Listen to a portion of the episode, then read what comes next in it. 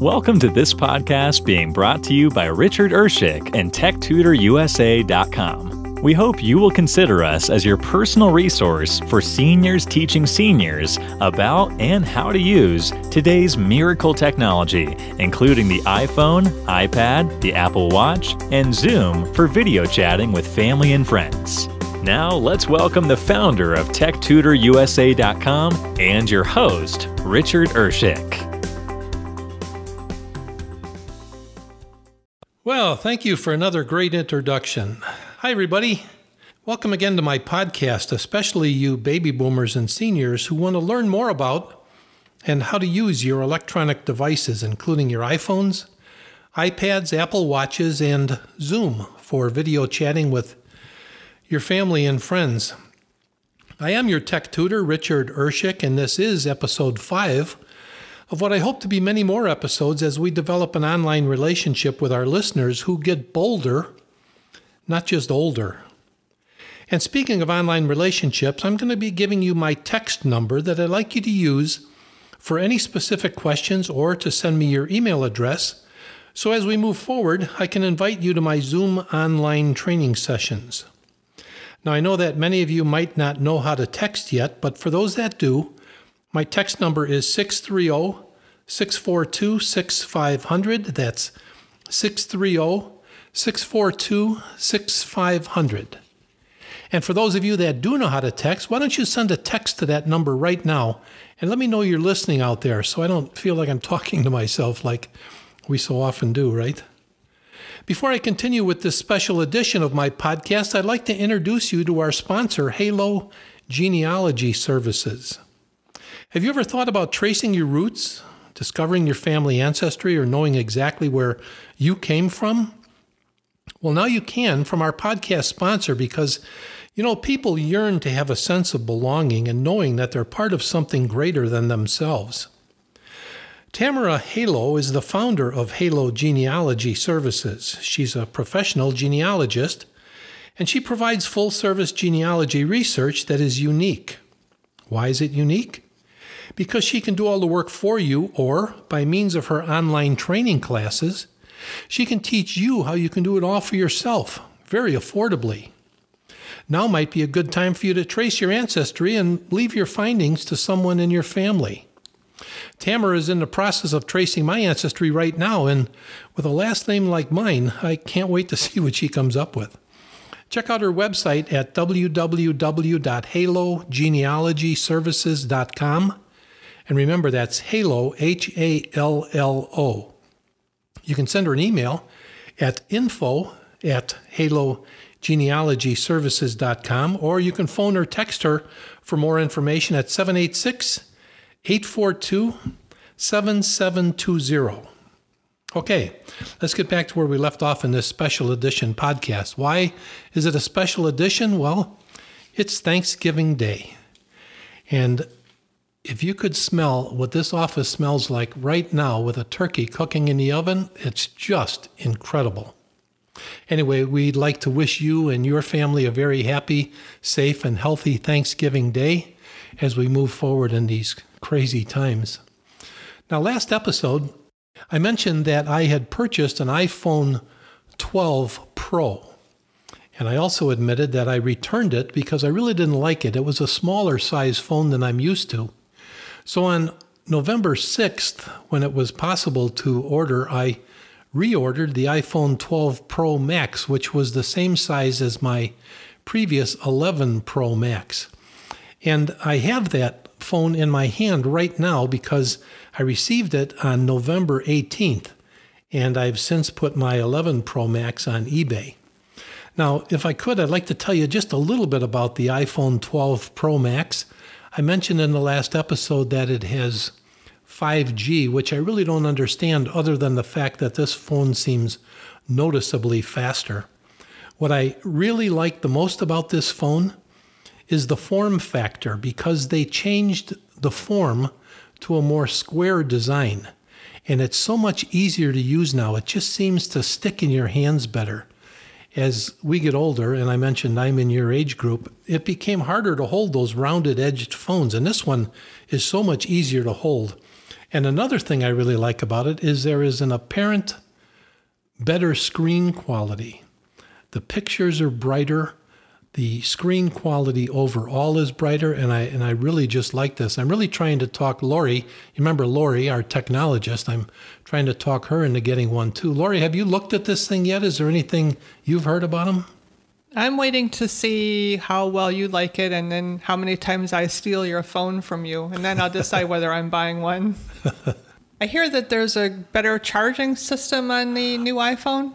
Oh, thanks for reminding me. Yes, they have something called MagSafe, and I guess that's short for magnetic safe. But if anyone listening has an Apple Watch, you know that the charging device is a round magnet that you attach to the back of your watch. Well, the iPhone 12 series also has that same concept and it's built right into the back of the phone.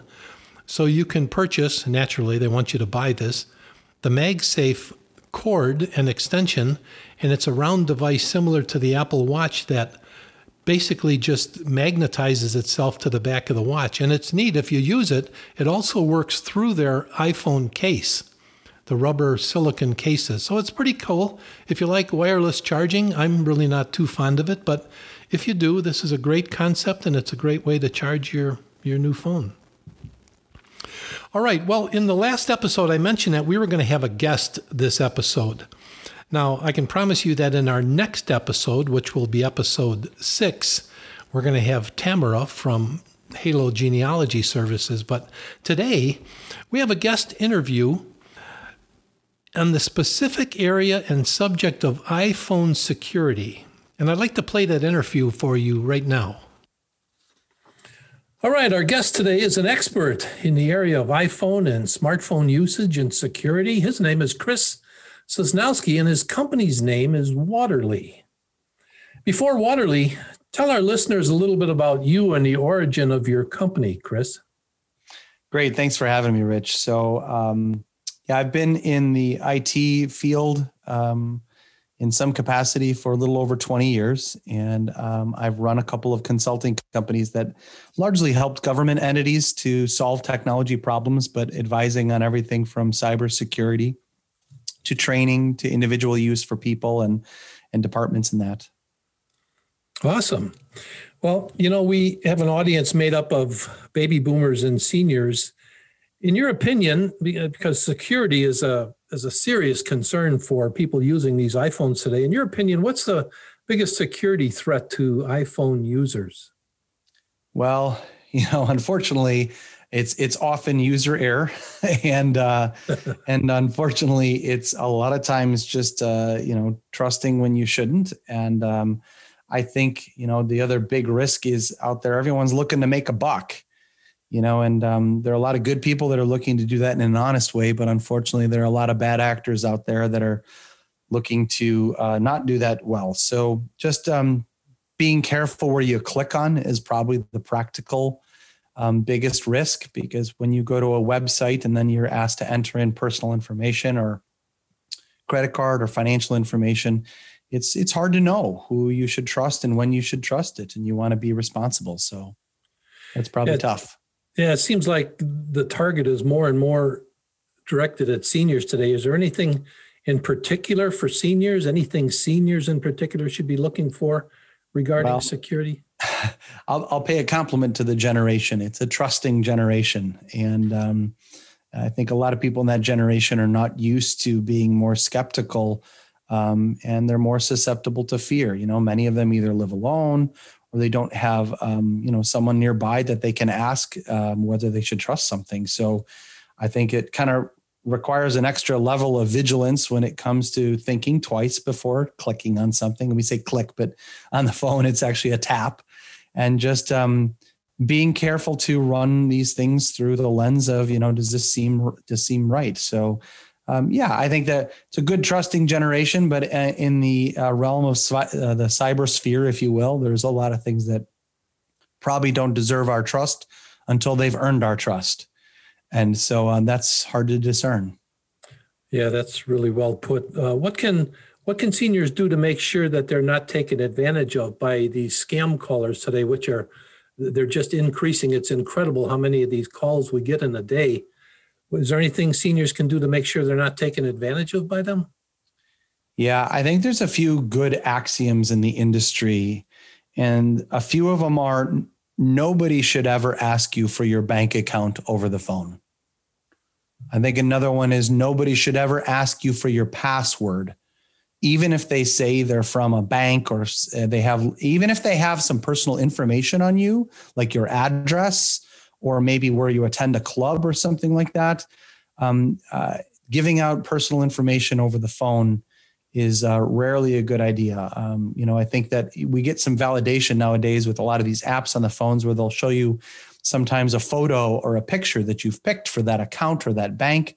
And getting that feedback before you go ahead and sign in is always some good assurance that you're on a trusted site. I think um, probably another good recommendation is you know, I know a lot of people don't know what HTTPS is or what a secure website really is and what goes into that, but it's nowadays pretty easy on your iPhone to look in the top of the browser of Safari, or if you're using Chrome or Edge or one of these other um, browsers on a smartphone, you can look to make sure that the site that you're on is secured.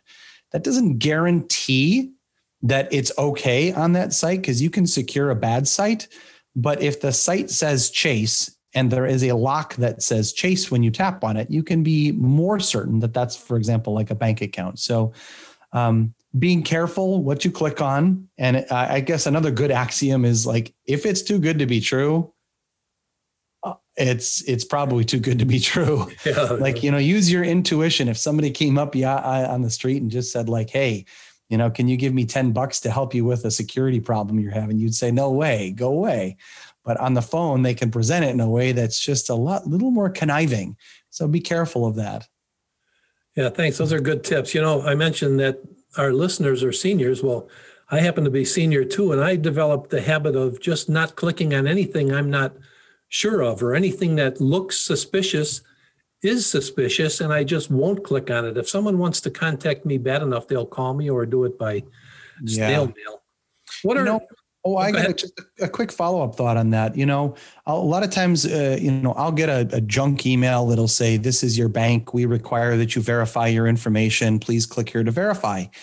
And and sometimes those emails are very convincing, especially when it's like my bank, right? So one of the things that you can do is if you have an app on your phone for your bank, almost all of financial institutions and medical uh, groups and that have their own apps. And once you've installed that and logged that in and trust that, don't click on the link in the email. I think that's a great advice. But if you're worried that the email is legitimate, like your account balance is low, or somebody, maybe you just, maybe you think uh, somebody did get in your email and, or your account and drain the bank, go back into the app that you trust and then look for the area in there where they say like secure messages. You'll always see it in there don't trust the email link. I think that's great advice. Yeah, really, really good point, Chris. Thanks. What are some of the scam calls you've heard of? You know, we've we've heard of the one where a grandchild calls for money and the caller isn't even related to the person they're calling. Have you heard of any of those types of calls? Yeah. Well, I think the easiest ones that we all get are these robo calls, right? And that's where you're being dialed by some sort of computer computerized voice that claims that they're from the social security uh, service or the fbi or local authorities. I think in general you can be pretty skeptical of all of those. But um, i'll tell a quick story. A few years back i got a phone call from a real person. And um, they said i have your brother here. He's hurt and I said, "Oh my gosh, where are you?" And immediately, you know, your heart goes out um, because I have a brother and I uh, I care for him. And and I you know and and he he then he said to me he said I couldn't quite make out like his name. It was something like uh, uh, and he started to kind of mumble. And I said did he say Justin? He said yeah that was it. And I didn't realize it but I had already been duped into saying like my brother's name and then he kept me on. He said, he said, he, man, he's really hurt. You know, he says that he doesn't have any money, that he's afraid that he's not going to. And the caller went on to try to convince me. And I will tell you, I, I'm a pretty resilient guy. I've heard a lot of things, but that was a hard, hard phone call. And what I just had to do is I just had to trust my gut and say that this is somebody that's trying to scam me. Because soon as they said, because I asked them, "What's your name? Where are you?" and he started to give me elusive answers in that. But he said like you can you he started to say like you can find a way to get me the money and I'll make sure your brother's okay. And I you know my my my thought goes back to the good Samaritan. Is this guy really a good Samaritan that's really trying to save my brother? But that was a legitimate phone call and I just had to hang up and of course call my brother. Like and I just made sure and I said Justin are, are you okay? He's like yeah I'm fine. Why? And I said oh my goodness I almost got taken. So yeah, there's some pretty scary calls out there. And you know, when you're in doubt, and if you think if it's somebody in need, hang up and then call that person back. And it's hard to think in the, the thick of it that you can do that, but that's a it's an easy tip to say if you're worried with one of these scam calls, again, hang up, either call your bank, call your family member, call the institution that you're that that claims to be calling you. Wow. Great story. I get a phone call the same time every day between five and six o'clock from a company that wants to clean our air ducts. And it doesn't matter whether I answer it, if I don't answer it, if I send it right to voicemail, I get that exact same call every day. So these computer systems are set to dial telephones. And when you're in that list, it's just never ending. Yeah. Are there any overall best practices that seniors can use in the area of their iPhone security? Well, I mentioned before, you know, keep in mind if it's too good to be true, it probably is true. But, um, you know, unfortunately, we live in a world that, you know, if you leave your phone on the counter at a store or something like that, it could easily be picked up. So I'm a big fan of turning on that, you know, that pin or that password or use the thumb scanner or the face scanner. Um, it's really hard these days with masks to make the face scanner work, but turn on that basic front line of defense for your, your phone. Um, I think one of the other things I help my own folks uh, uh, to do is I suggested that they download a password management app. It is mm. getting so hard to keep mm-hmm. track of all of these different passwords. And we typically fall back on something that's easy to remember. And so we'll um, use the same password over and over again. That makes you more susceptible to risk too. So, you know, and I tell people there's really nothing wrong with writing down the passwords that you use on a piece of paper and keeping it in your home. I wouldn't pin it to your computer or pin it up on your window.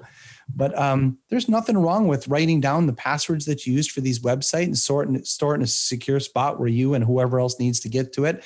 In fact, um, someday when you need that for medical information, um, that might be handy to know where those accounts are too. So if you're overwhelmed by the apps and you don't want another, yet another app, um, you can always write down passwords. But keeping that front line of security there is a good, simple tip. Wow, that's that's just a magnificent tip, and thanks for that, Chris. I'm going to make a note and uh, for our listeners out there today, after this interview in this next episode that we're putting together, I'm going to list some recommended password management apps that you can use to yeah. do what Chris just mentioned. Uh, Chris, uh, do you have any final comments for our listeners as they increase their efficiency levels using these devices? Any last comments?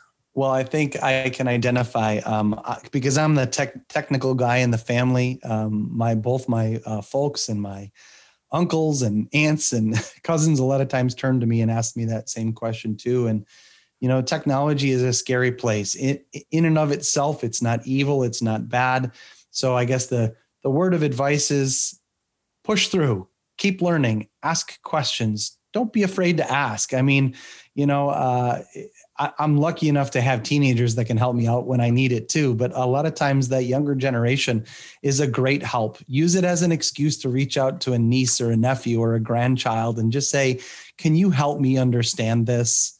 And that's a nice way to get some advice. So don't don't be shy. Reach out, ask questions, and then uh, of course just just be aware of what you're doing because you can really complicate your life by being click happy and and tapping on lots of things. Um, so just be wary of if it's too good to be true, it probably isn't true. well, great, Chris. Thanks so much for your time today. We really appreciate your expertise and helping our listeners in the area of iPhone security. Thanks again. You bet. Happy tapping. All right. Thanks, Chris. God, it's great to hear from subject matter experts. Now let's get back to the live podcast. Chris mentioned something that I admittedly don't use, but I suggest you do because I'm going to start using them too. It's difficult to keep track of all of your passwords. I try to use the same password on everything, and I know that's not the best thing to do with these iPhones, but what Chris recommended are password management apps, and I've been able to find three of them. And you can write these down because it's a place where you can keep all of your passwords. And Chris even mentioned keeping them on a piece of paper, which I often do, or I keep them in my notes on the iPhone that's behind the Notes app, so I know where they're all at at least. But here are the three password management apps Chris mentioned. One is called KeyPass, that's K E Y, like a key, pass, P A S S dot com. Give you a second to write that down. Another one is the number one and then password altogether, one password.com. And there's a third one called Dash Line, dash D A S H line, dash line.com. That'd be a great place to keep track of all of your passwords. Lori, what do you do with yours? Do you have an app that you use, or do you just write them down somewhere, or do you try to remember them, or what do you do with your passwords? I use a product that's called Evernote, which is very similar to Word, but it synchronizes across all of my devices my iPhone, my iPad, my PC, and my Mac. But really, Rich, to keep your passwords on a simple document like that or on your notepad on your computer is really not keeping them secure whatsoever. If someone were to ever be able to hack into your computer unbeknownst to you, they would have immediate access to all your passwords because those passwords aren't secured. So I need to do a better job too. Wow, great. Thanks for that. I didn't even know you were using that, but see what we all learn on these podcasts. Listen, if anybody has any questions, remember 630 642 6500. You're welcome to text those into us and we'll answer them just as soon as we can or as soon as we get your text. I wanted to mention something useful to our listeners today. Now, you know, most of our listeners, and it's showing up in our research, are over 60 years old. And you know, we've got a lot of intellectual property, and many of us like to share that property. And I want to mention something to you. I'm not involved with this group monetarily in any means whatsoever, but all of my life I've been a teacher and a trainer in the trade show industry. And there is a group called Toastmasters. I don't know if you've ever heard of that. Toastmasters.org. And I'm not suggesting that our listeners join that because there's a lot you can learn, but conversely, there's a lot you can share. I've been a Toastmaster for about 10 years, and frankly, while most of our members are looking in, out the windshield at their career, I'm kind of looking in my rearview mirror at where I've been. And I get a chance in Toastmasters to share some of my experiences with people that are coming up in the ranks of public speaking and leadership training. And it's a great place to share. It's great involvement. Everybody meets via Zoom. And we, we're meeting with people and Toastmasters clubs in India. So we're actually going international with this. And again, if it's something you'd be interested in, you can look up toastmasters.org. You can read their website, join a club near you. And I just suggest it's fun. Lori and I have been members for about 10 years. You still like it, don't you, Lori? Yeah, it's been especially interesting now that we're online because not only you get to practice your speaking and you learn how to not use ums and ahs and so's and all those kinds of things, but you now you're also getting more comfortable with being on screen. And that's really important, even if you're just using it to communicate with your family or friends. Cool, thanks. I know we have a lot of fun doing it. We meet every Tuesday morning. And in fact, if anybody wants uh, an invitation to our Toastmasters Club, send us a text 630 642 6500. Just tell us you'd like to join our Toastmasters meeting. We'll send you a link. You can click on it and come in and join our meeting. We'd love to get to know you outside of this podcast. All right, another thing, in fact, Lori asked me this question in the last episode. She asked me what my favorite apps were, and she kind of caught me off guard, but I've given it some thought, and I want to tell everybody out there today about a map Maps app, M A P S. Now, most of the listeners, and me included, are used to using paper maps as we travel all over the country. Well, on your phone, on your iPhone, on the home screen, you have an app that's called Maps, M A P S, and it looks like a map. If you click on that map, I want to demonstrate something it does for you. I'll give you a chance to pick up your phone and get to your home screen and find the Maps app and just click on it. Let me show you how powerful this thing is and why I use it and Lori uses it for every place we go. If you touch the Maps app, you see a screen that opens up that looks like a map, and in the center of it, there's a little blue dot, and it has like, well, I, I should call it a headlight on it that points in the direction you're pointing. Well, you also see a gray box that says search for a place or address. I'd like you to just touch that gray area and type in the word McDonald's, like the McDonald's restaurant. Just type McDonald's in that little box and press search. And it shows you all of the McDonald's restaurants that are in your area that you can just pick from. And what I'd like you to do is just select any one of them by touching it. I'm going to do the same thing here. And now you see a little blue box that opens up that says it's a seven minute drive for me. The closest McDonald's is a seven minute drive. And if I click on that box, you'll see a map that shows up on the screen that shows you exactly how to get there. And if you touch the word go, which I'm going to, and you're probably going to hear my phone talk to me, Starting route to McDonald's. It actually tells you it it gives you directions on how to get to the destination you choose. And that doesn't have to be a local McDonald's. That can be anything anywhere in the country. If you wanted to get to the Empire State Building, you would simply type in its address and it would take you right to it. So that's one of the most powerful apps I've ever seen. Lori, what I use it to do generic searches. When we were on vacation recently, I just put in under maps farmers markets. So you don't have to always put a specific business name. The Maps app has gotten smart enough to search by generic type of business. So you could put in gas station, farmers market, hospital. You could put any kind of generic word in there. Awesome. Yeah, there's a lot of uses for it. And as I said before, there's nothing you can do to break these phones. Just go in and play with all of these things. Just touch these apps. And if you get hung up or lost or nervous or you get scared that you broke something, you didn't, just press your home button, get back to where you were, and start over. The other thing I want to leave you with before we close is the Contacts app. Now, behind your phone app, you can look on your phone right now, and you've got a app that's called Phone. It's it looks green. It's probably down on the bottom of your screen. It looks like a telephone. If you touch that telephone, you see a screen that opens up, and down on the bottom of that screen in the middle is a little icon for contacts.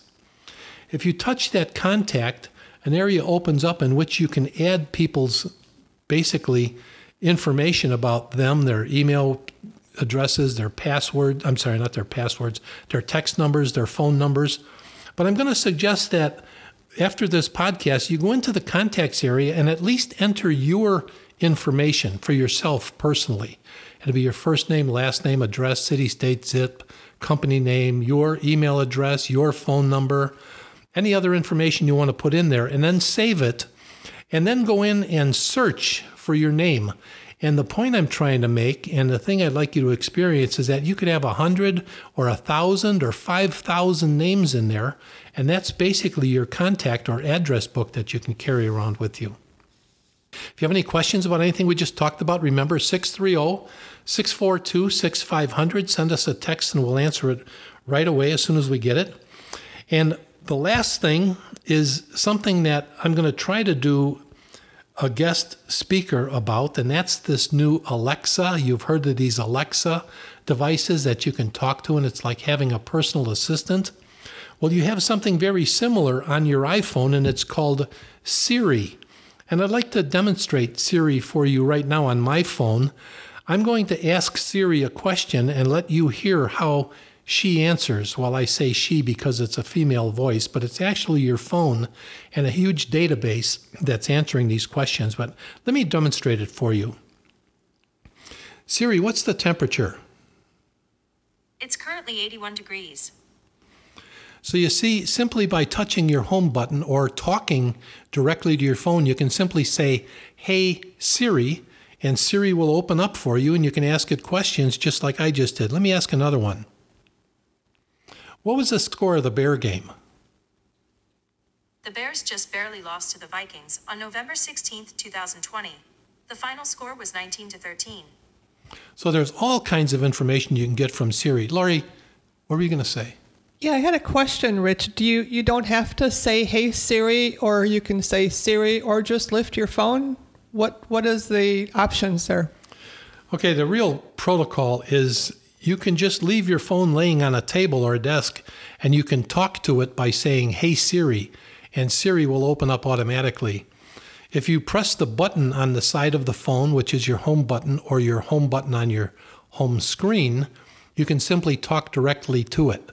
Now, I've gotten in the habit of talking to my watch when I'm riding my bike, and I don't want to touch anything, so I can just raise my watch up to my mouth and say, Hey Siri, and it automatically opens up, and then I just ask it the question. So that's really the protocol. There's two ways to get at it. You can either do it mechanically using the buttons and just talking to it, or you can say, Hey Siri, and it'll wake up on its own.